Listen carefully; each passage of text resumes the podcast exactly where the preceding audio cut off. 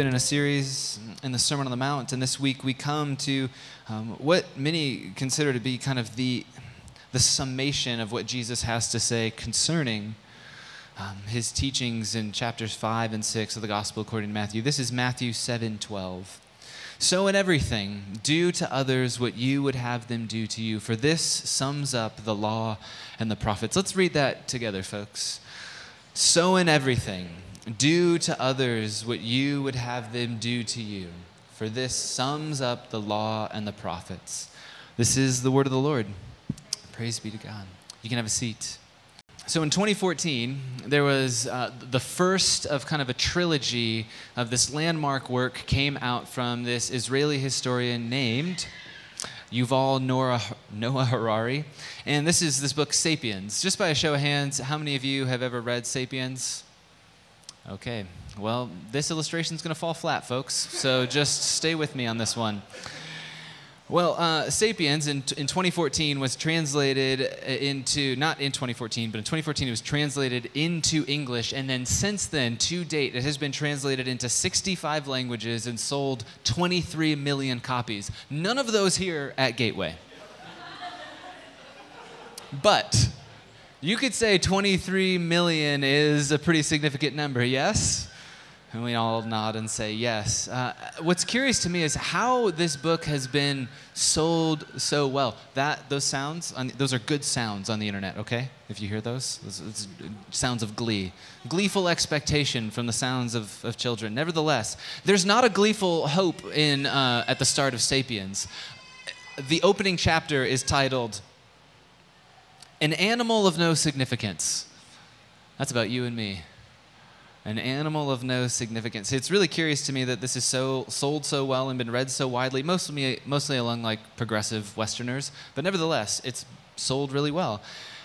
How does that happen when the first chapter is an animal of no significance, and then the book continues to kind of plot this trend toward essentially the extinction of our species and some superhuman, like uh, superintelligence replacing us?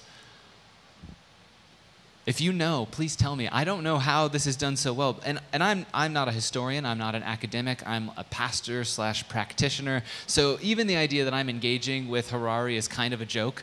But I, I mean, this is what you do. You just stand up and you act like you know what you're talking about, right? See, I, I highlight this because tucked into the middle of Harari's work is, is this stunning evaluation.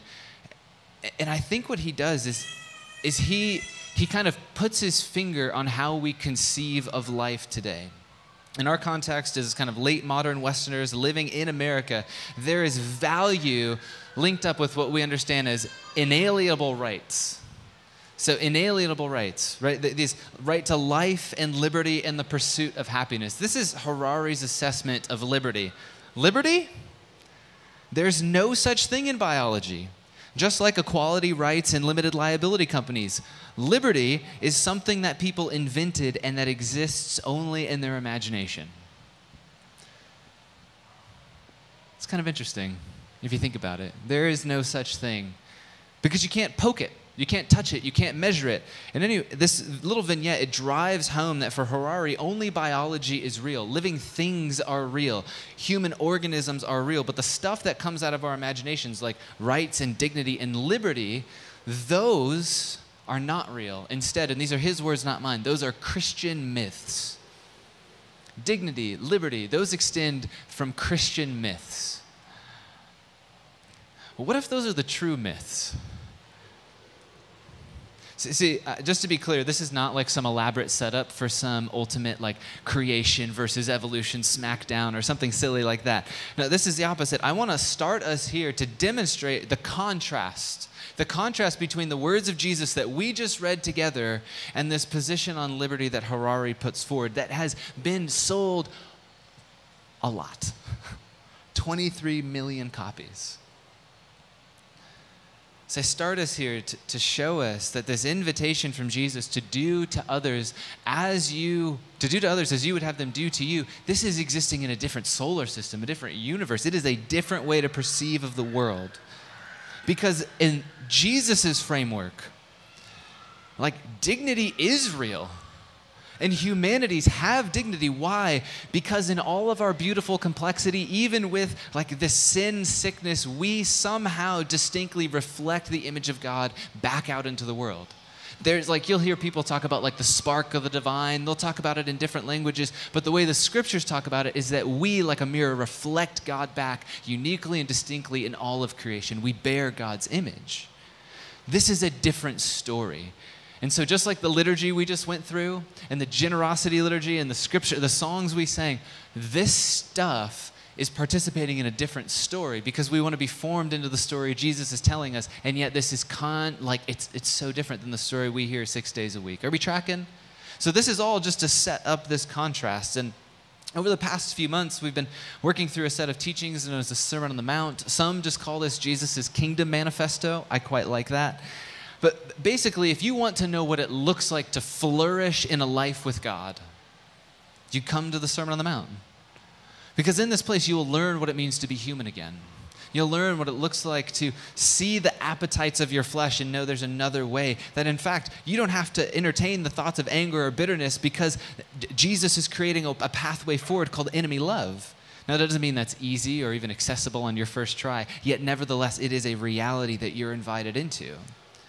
And rather than base this kingdom manifesto on like how big our brains are, uh, Jesus says, no, like there is a different well from which I'm drawing. It's this well that eventually we'll know as love. See, Jesus is, is his whole framework of the Kingdom Manifesto has this undergirding reality of love that's motivating these actions. And love is this not squishy or kind of warm, fuzzy thing. It is this raw and visceral and prickly thing that is to give yourself away for the good of another, even at cost to yourself. This is what motivates the Sermon on the Mount. And if you want to know what it looks like to flourish according to Jesus, the Sermon on the Mount is the mental map that you abide by. It's not just time and chance, there's actually a movement that Jesus is inviting us into. And it's this movement of love. And what sums all this up is our teaching text for today.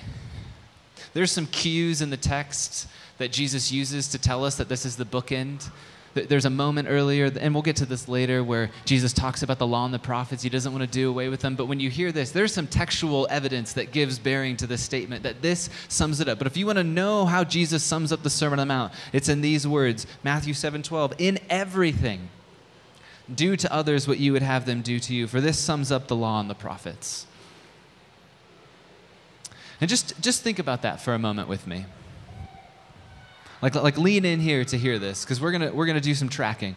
Um, if this, th- these words, do to others what you would have them do to you, if this sums up the law and the prophets, which the law and the prophets is kind of the shorthand for the Bible of Jesus' day, if this sums it all up,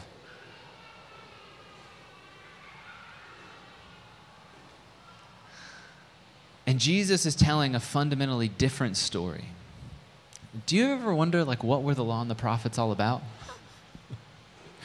Like, you ever just read your Bible and just like read some words and go, I have no idea what this means? Anybody? No, just me? Okay. And Linnea? Um, we're about to learn what the law and the prophets are about in 10 minutes. Are you ready for this? This is going to be, I'm about to like open up the fire hose. So um, get a bucket, open your mouth wide, and um, let's go. In Hebrew, the first five books of the scriptures, uh, this is what is known as the Torah, or this is Genesis to, to Deuteronomy. Uh, th- these books are um, often, like, Torah literally means instruction or teaching, but often we hear these words and we think law. And in this work, the, the, the law is itself. It makes sense that we would consider the Torah as law because it's those five books that contain the 613 commandments given to and recorded by the people of Israel. So first five books, you know, like you're gonna do you read the Bible in the year program thing, and you get to Leviticus where you always stop because you get to this like block of law. You're like, I'm not gonna read this, and then you're like, oh, bummer, there goes the Bible again. Well, this is the law, and you're like, that's that's usually what we conceive of, but if we stop right there and we think, well, that's what the whole Old Testament is about, is just law after law after law, that's kind of it, but it, it, misses that supporting and building up and generally just explaining the landscape of those laws is a larger narrative about the Creator God, Yahweh, who is seeking after people to restore them. Essentially, the Creator God is seeking after humanity to build up, to form the type of people through whom the love of the Creator God could flow. This is the larger story that the law is nested in. Because God has a specific desire to restore all of creation. And you see, the laws are not arbitrary, and they're also not created in a vacuum. That is to say, they're not general. The, the laws are specific. They are given to a people in a time with a situation in mind. They're very contextually driven. They're given to the people of Israel. And you say, well, why, why does this matter? Because there was this guy named Abraham. And Abraham, this is in Genesis 12. Right before that, you get the story of the Tower of Babel, you know, the scattering of the nations. Essentially, the nations are enemies. And then God, from among the enemies who are opposed to him, chooses this dude, Abram. He invites Abram into this relationship and he promises this super blessing.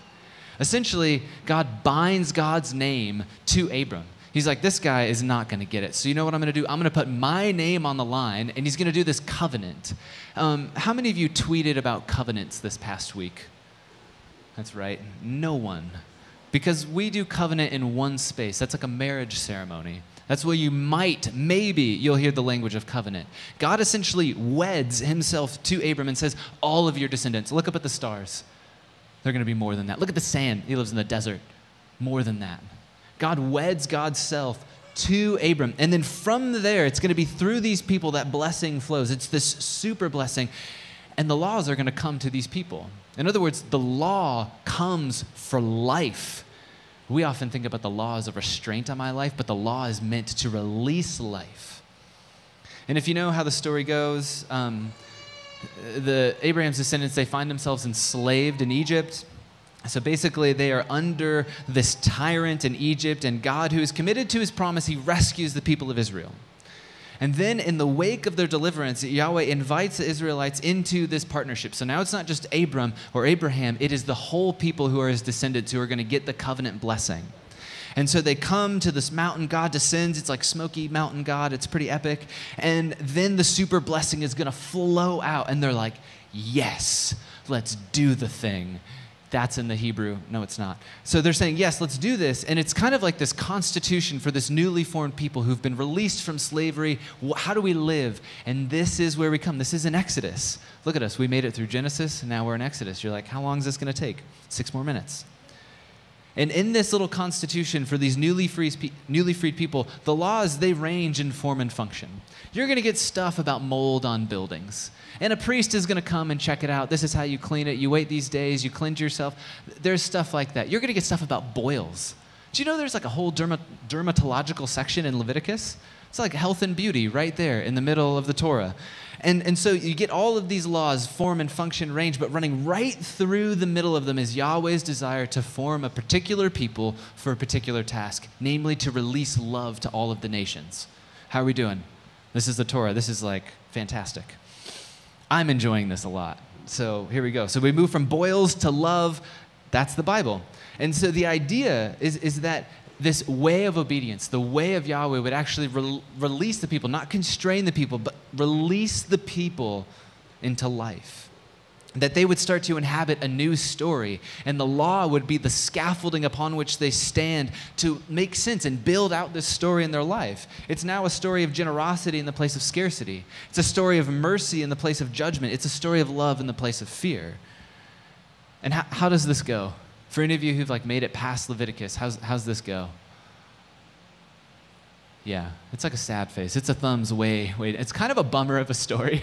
Basically, they say, yeah, let's do this. And then Moses is up there too long, and they're like, well, who knows what happened to that guy? Aaron, you're the priest. Here's all our gold. And he's like, well, I guess I just, this gold calf just popped out. We'll call it Yahweh. And we'll just, and then they have like an orgy. And that's in the Bible. What do you do with that? And you're like, oh, golly. It's a, this is a bummer of a story. And, and what we see is that the laws, they don't, they don't just come in one big block they, they come in response because God has a desire to restore these people. And yet the people reject the restoration that they said that they wanted because it took too long to get. to them. You know, it's like when you cancel your order on Amazon because you're like, well, I'll just, I don't know, maybe go to the store, but that's a, a lame thing to do. It's essentially, they're like, God's taking too long, we'll just do this our own way.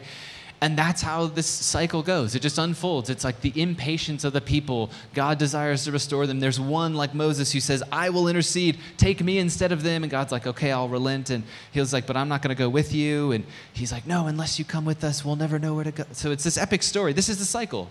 It's unfolding rebellion and God's faithfulness to turn toward a rebellious people and call them back to God's self because he has a particular function for particular people to release love through them because the law is intended to bring life. And if these people don't get it, the people outside are also not going to get it. And God desires all of creation to be restored. And so this continues all the way through the Torah. It's really a bummer of a story. And in Deuteronomy, Moses, who's kind of leading the troops, you could say, shoots straight with the people of Israel. And he's kind of ending his ministry career. And he says, Listen, you guys are not going to get this. You've blown it the whole time. You have hard hearts. That's how the Torah ends. That's the law. And you know what? Because the Bible's so cool, that story keeps going. The people go into this land promised to them, and they continue to define good and bad on their own terms. They continue to chart a way forward according to their own making. They're like, I think we know better. Or these people are kind of scary. We're just going to like, we'll buddy up with them for a bit. God won't be mad about it because this is strategic. So God doesn't give a rip about strategy. He wants obedience because he wants to build the scaffolding that forms a people of love who will release life into the world. Are we tracking with this? The, the, the law is actually there for the good of the people and the good of the nations around them. Jesus comes along and says, I am going to bring these to their fulfillment. But because the people are so negligent of the law, these other folks are raised up. They're called prophets. These are women and men who are going to call the people of God back to covenant faithfulness. It's basically like marriage counselors. They're like, listen, you said I do, and I know this is hard. Maybe, I don't know, like, they're going to get to know. Anyways, the prophets can be like rigorous in their pursuit of the people to remember who God is because ultimately the, the people of Israel have forgotten God. There's, there's even one prophet, Ezekiel, who presses the envelope even further. He takes this language of Moses that the people have hard hearts and God intends to soften it. He says, Your hearts are so hard, so calcified that you don't just need new hearts, you need a new spirit. This is where the image of the valley of dry bones comes from. It's like the people, you needed a whole new animating reality to form you into the type of people who will release love to the nations. And in turn, what develops in this prophetic witness is that God must send someone. There has to be this anointed one who's going to come and eventually lead God's people into a way of obedience, this obedience of heart, so to speak because God wants his people in all of creation to remain with him so they may live and all of creation can flourish. This is the law and the prophets. Enter Jesus of Nazareth. See, Jesus has no interest whatsoever in discarding the law and the prophets because he is the truly human one who's going to show what obedience and faithfulness looks like. He's going to stand in that place in the rigor of all of those things, in the heart of the law, and bring it forward. And like Moses in the prophets, he's also going to identify the calcifying hearts of the people around him. He's going to name the hardness that is there and not move away, but move toward because he knows that it's his presence that will ultimately soften and renew the spirit of the people who are around him. So, hear this Jesus is not afraid of your hard heart. Jesus is not afraid of your frustration with him. Jesus is not afraid of you, your condition, whatever your baggage, your family of origin, the things done to you or the things you've done. He wants to move towards you because it's his kindness that wants to draw you in. So if you don't give a rip about the law, I don't care. But if you please hear something, Jesus wants to move towards you with kindness for your good. He wants to sit with you in the midst of that so you would be healed. This is the Jesus that we see, and people are like, Who is this man who says he's going to fulfill the law and the prophets? And then goes about moving toward the people who are outcasts. Who is this man? See, the solution didn't come through force or coercion, it didn't come through military might, it came through this like radical act of love. See, Jesus' paradigm for love, it is more complex, it is more demanding and more beautiful than we realize. And again, this is not like warm and fuzzy love. This is prickly, in your face, almost annoying kind of love. It's the have you ever been in an argument with your partner or your good friend and you are just and they they're persistent and moving towards you and you just don't want it, you're like, get away from me. And they say, I, I hear you. I respect what you're saying. And and I'm not I'm not going away. I have like abandonment issues. And so the worst thing that Jessica could do is like leave a room. And early in our marriage, do you know how we fight? I would never I would like not let the thing go cuz I'm like, "Don't leave me." And she would be like, "I'm done with this." You, you, need, you need to like give me space but her leaving was like the deepest fears of my heart and anxiety coming out before me things have shifted we're, we're learning to fight better but but still like there is this thing like where I know that she needs space, but I know she's also not going anywhere. This is like, it's like Jesus says, I know you need some space. I'm not going anywhere because I'm going to loop back with you. This is the type of like, he's just going to, this is the type of love that Jesus is going to have. It's just going to continue chasing after you. Because Jesus, I mean, think, think about the teachings that we've just heard in the Sermon on the Mount. This is the type of love that Jesus had. He doesn't just want to attend to like the gross sins like murder. I think we can all agree. Is murder loving? No. We would give it like a thumbs down to murder on the loving scale. What about bitterness? Is bitterness loving? I think objectively, eh, we're like here, if they deserve it. What about anger? Where you're like, oh, there's righteous anger. Darn right, there's righteous indignation. Like, like rape, things like that. Like that ought to yield something of frustration and divine discontent. Like, yeah, that ought to elicit some stuff because it's gross. It's it's like undignifying the dignified. But like annoyance with your friend who doesn't text you back. By the way, I'm that friend. Like Jesus, what he wants to do is not just address the murder, the gross sins. He wants to get into the spaces that we want to like. He wants to get into those places and exercise anger and bitterness and malice because it's those things that will start to be this corrosive content on our soul.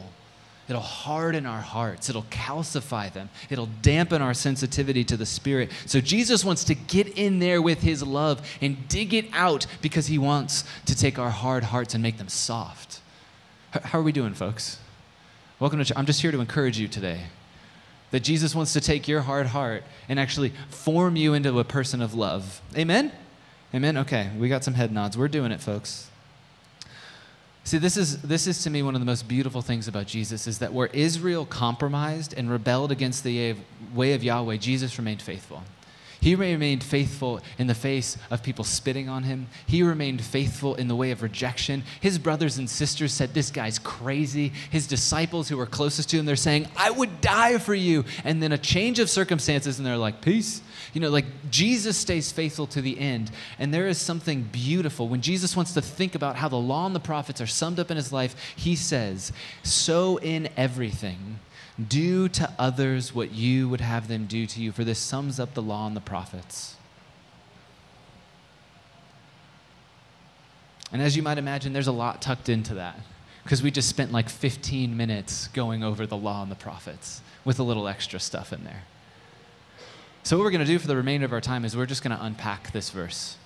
We're just going to sit right here. We're going to talk about a couple of the words, and then we're going to move into what this actually looks like for me and you. How's that sound? So, in everything, to start, just that word so. In Greek, it's the word soon. Try that on soon. We know this word in English, there's two O's, but if you transliterate it, it's just S U N. Um, so soon.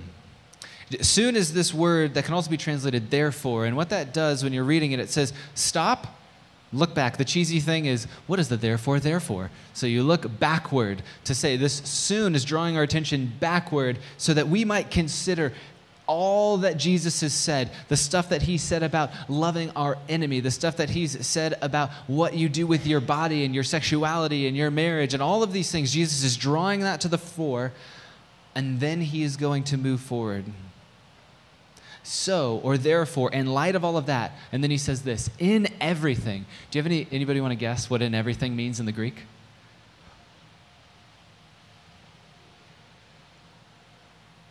Wow. In everything. You thought it was a trick question? No it just means in everything in everything, li- literally all of life's mundanity. This is your work and your rest and your play and the changing of diapers and the taking out the trash and arguing with your partner, like um, going to happy hour with colleagues because you have to. Like all of those things, your public and your private life, in everything. Do to others. In all of that, do to others. And this is interesting word here, the others. Jesus very well could have just said this word, uh, adelphoi Adelphoi is about brothers and sisters. This is family, in group kind of language. But instead, he uses this unique word, anthropoi. This is where we get the anthropology. Anthropoi is about everybody, it's about humans. So Jesus is saying, literally, in everything with everyone. This is family or stranger, friend or enemy, same gender, different gender, same religion, different religion, same ethnicity, different ethnicity. Do you get the breadth of what Jesus is saying here? Nod if you're listening. Yeah, we get the Jesus is saying in everything with everyone. This is a comprehensive, all-encompassing command. Jesus is actually making a command. And what is this command? Do to others what you would have them do to you. I love how Eugene Peterson paraphrases this in the message. He says, Here's a simple rule of thumb guide for behavior. Ask yourself what you want people to do for you, then grab the initiative and do it for them. Maybe you have a friend, if the Enneagram is helpful, that's like a two or something like that. And they like have these antenna up where they just see your needs and they just go and do stuff for you. Essentially, this is the invitation of Jesus to do the same. To have your antenna up, like this perception of what are the needs of other people?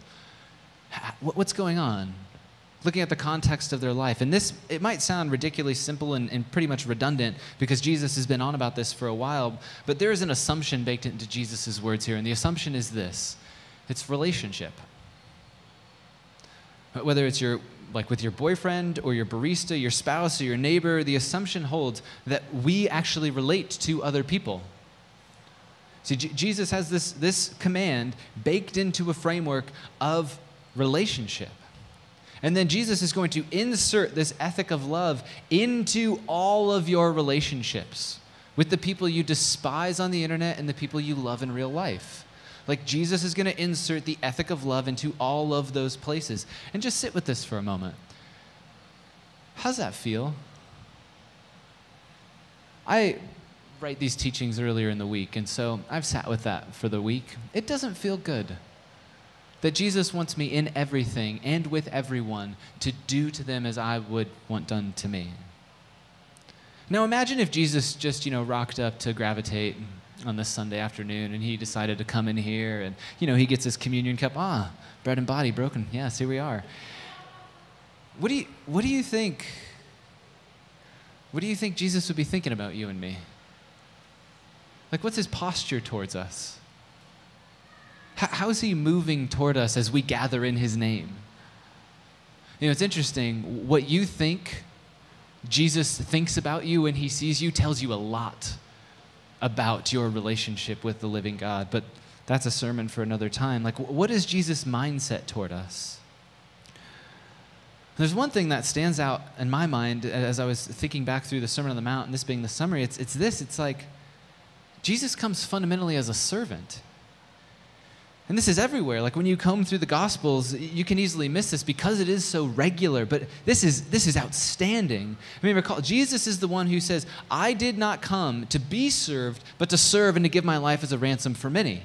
Jesus is the one who wraps himself in a towel, drops to his knees, and washes his disciples' feet in a like bold act of service. Jesus is the one who resists worldly ambition when the crowds seek to make him king by force. And what does he do? He retreats and he goes to the margins, to the people who ought not be served, but there he is, found among them.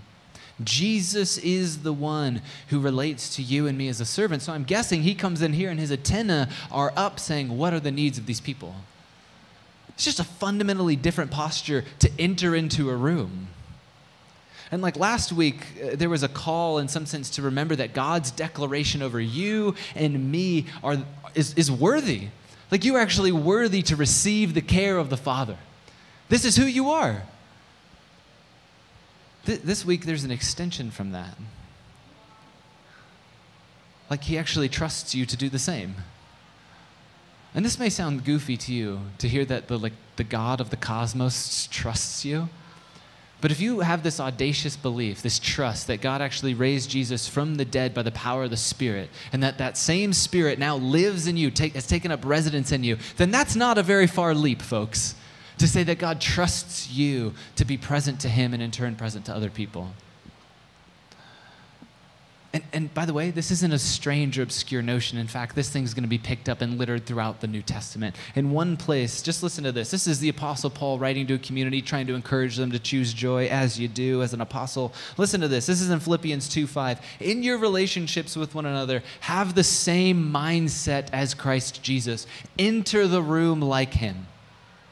Who, being in very nature God, did not consider equality with God something to be used to his own advantage. Rather, he made himself nothing by taking the very nature of a servant, being made in human likeness, and being found in appearance as a man. He humbled himself by becoming obedient to death, even death on a cross. When Jesus looks at you and me, he is not calculating what he can get out of this relationship.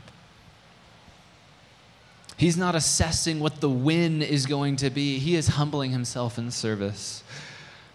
And literally every week, this is what we come to remember. If you came in today, you got the bread and the cup. And if you didn't, it's to your left. There's going to be a point at the close of our gathering when we turn to receive Jesus' body broken for us and his blood poured out for us. We take it to tangibly remember that in everything and with everyone, Jesus gives himself away in love and we can as well. It is invitation, not coercion.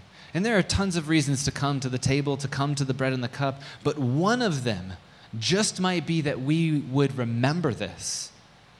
And that in taking these things, as we take it in, it's like we who are filled with the life of Jesus can actually be a place where others encounter it. And you know what? You may be in a season where the well has run dry and you need the bread and the cup to just remember that you are dearly loved by God. You may have nothing left to give. And that is totally fine. If the expectation that you carry in life is that you always have to be giving, always have to be giving, um, maybe this is a season where God just says, I just want to fill you up. You know, the language that Jesus uses about this is this language of abide. Constantly, he's saying, Remain with me. He, you know what he says? Remain in my love. He doesn't say remain in your righteousness or remain in your good works or remain in the law. He says, no, remain in my love. And how do you do that? By abiding. That is what that is, to remain. And yes, there is a goal, like an, it would be released through you, but you can't give what you don't have. None of us can. It's ridiculous to think that. So let me just ask how are you remaining with the Lord? And maybe that sounds like a Sunday school cliche thing, but I tell you what, it is potent. Because if your answer is, I'm not, of course he feels distant. And this is not to heap shame on any of us. It's like if if you don't feel the felt presence of God, if there's no like acute sense of his awareness, he feels consistently distant. Like stop. Slow down for a moment. Ask him. Because what he wants to do is with you and in everything. Of course, it's in everything and with everyone, but you're a part of that. Jesus actually has a concern for you. This is the movement of this passage. And lastly, Jesus says it sums up the law and the prophets. You know, when Jesus argues that this is the way of living and moving in the world, he is essentially saying that this is what the Bible's all about. He's not just saying that this is what the law, like the Old Testament, is about or the prophets. He's also saying this is a summary of my teaching. If you think about the Sermon on the Mount and what we've heard so far, you get this introduction. You've you get the beatitudes the blessings kind of the blueprint of who who a ideal person in the kingdom of god is. And then you get this call into life with jesus to be salt and light in the world. And then from there jesus has this teaching on the law and the prophets. And he says i did not come to abolish this but to fulfill it. And then you know what jesus is going to do? He's going to give us 14 teachings from the law and the prophets to demonstrate how it is that he's going to fulfill that and he's going to do it with us. And then he comes along to our teaching text. And the point that Jesus is making is that the kind of life, this life of love and abundance, it's actually possible. It's possible with God, but it is costly.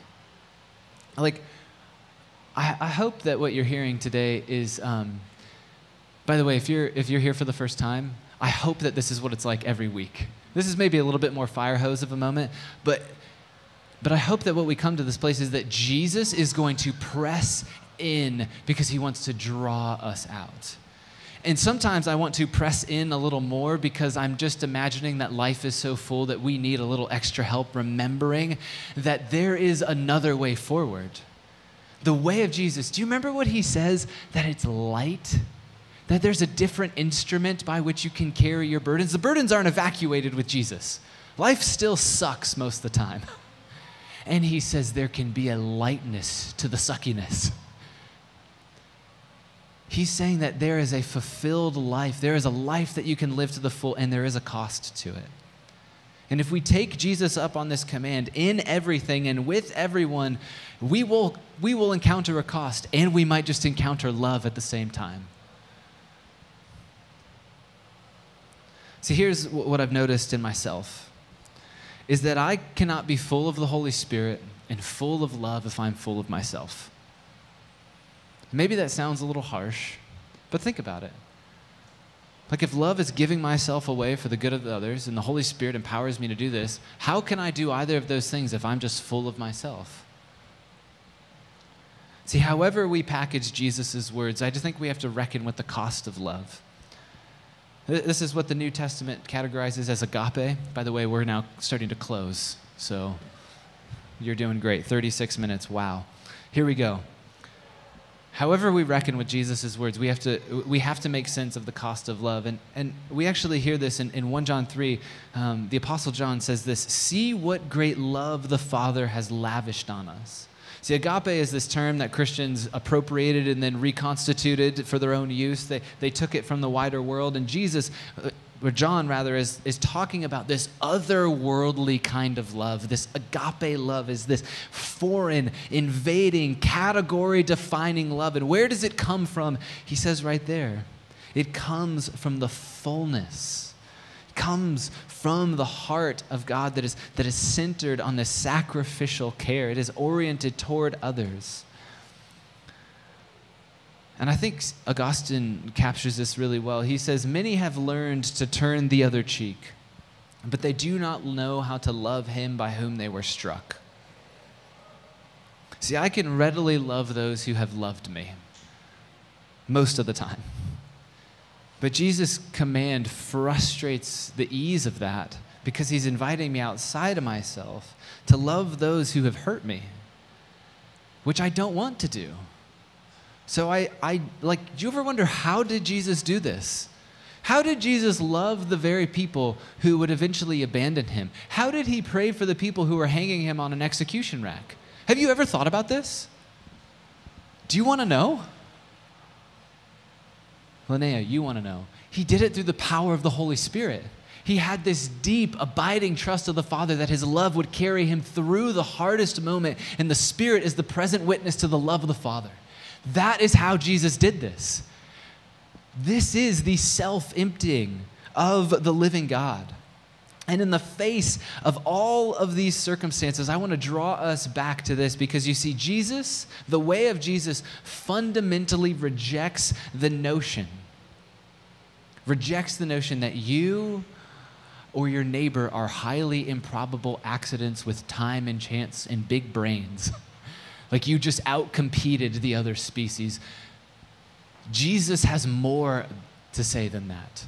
And Jesus, by the way, wasn't having conversations about evolution, so let's just be real about that. He's, he's talking about the fundamental characteristic of people bearing the dignity and image of God. And in that place, he has something different to say.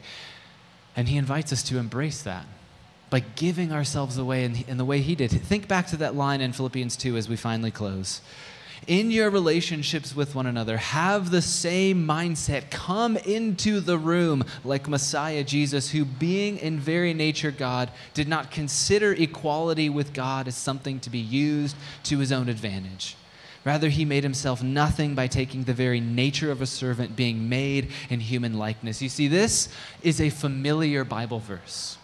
People, atheists, have trusted Jesus because of this Bible verse. Christians have stopped following Jesus because of this Bible verse. And the thing at the core of it is how low will God condescend? I have no idea what compelled the God of this universe to put on flesh because of the love that he has for us. I don't get that's that's bizarre. And yet we're encountering it. And there's a room full of people here in the city of Des Moines who are saying there's got to be something in Jesus that is more compelling than the life I'm pursuing. There has to be something so sure that I can bank my life on it, that it will actually carry me through whatever I'm in. See, God wrote himself into this strange story to attend to our brokenness and to mend the chaos and, and invite us to join us. And you know what? This may sound harsh, but the universe doesn't care about us. The universe doesn't give a rip if we're just improbable accidents. But Jesus actually has an affection for you and me. So fierce that he went and gave his life for it. And that's what we have to wrestle with the fierce love, the all pursuing love of Jesus, who made himself nothing, became a servant to restore our dignity.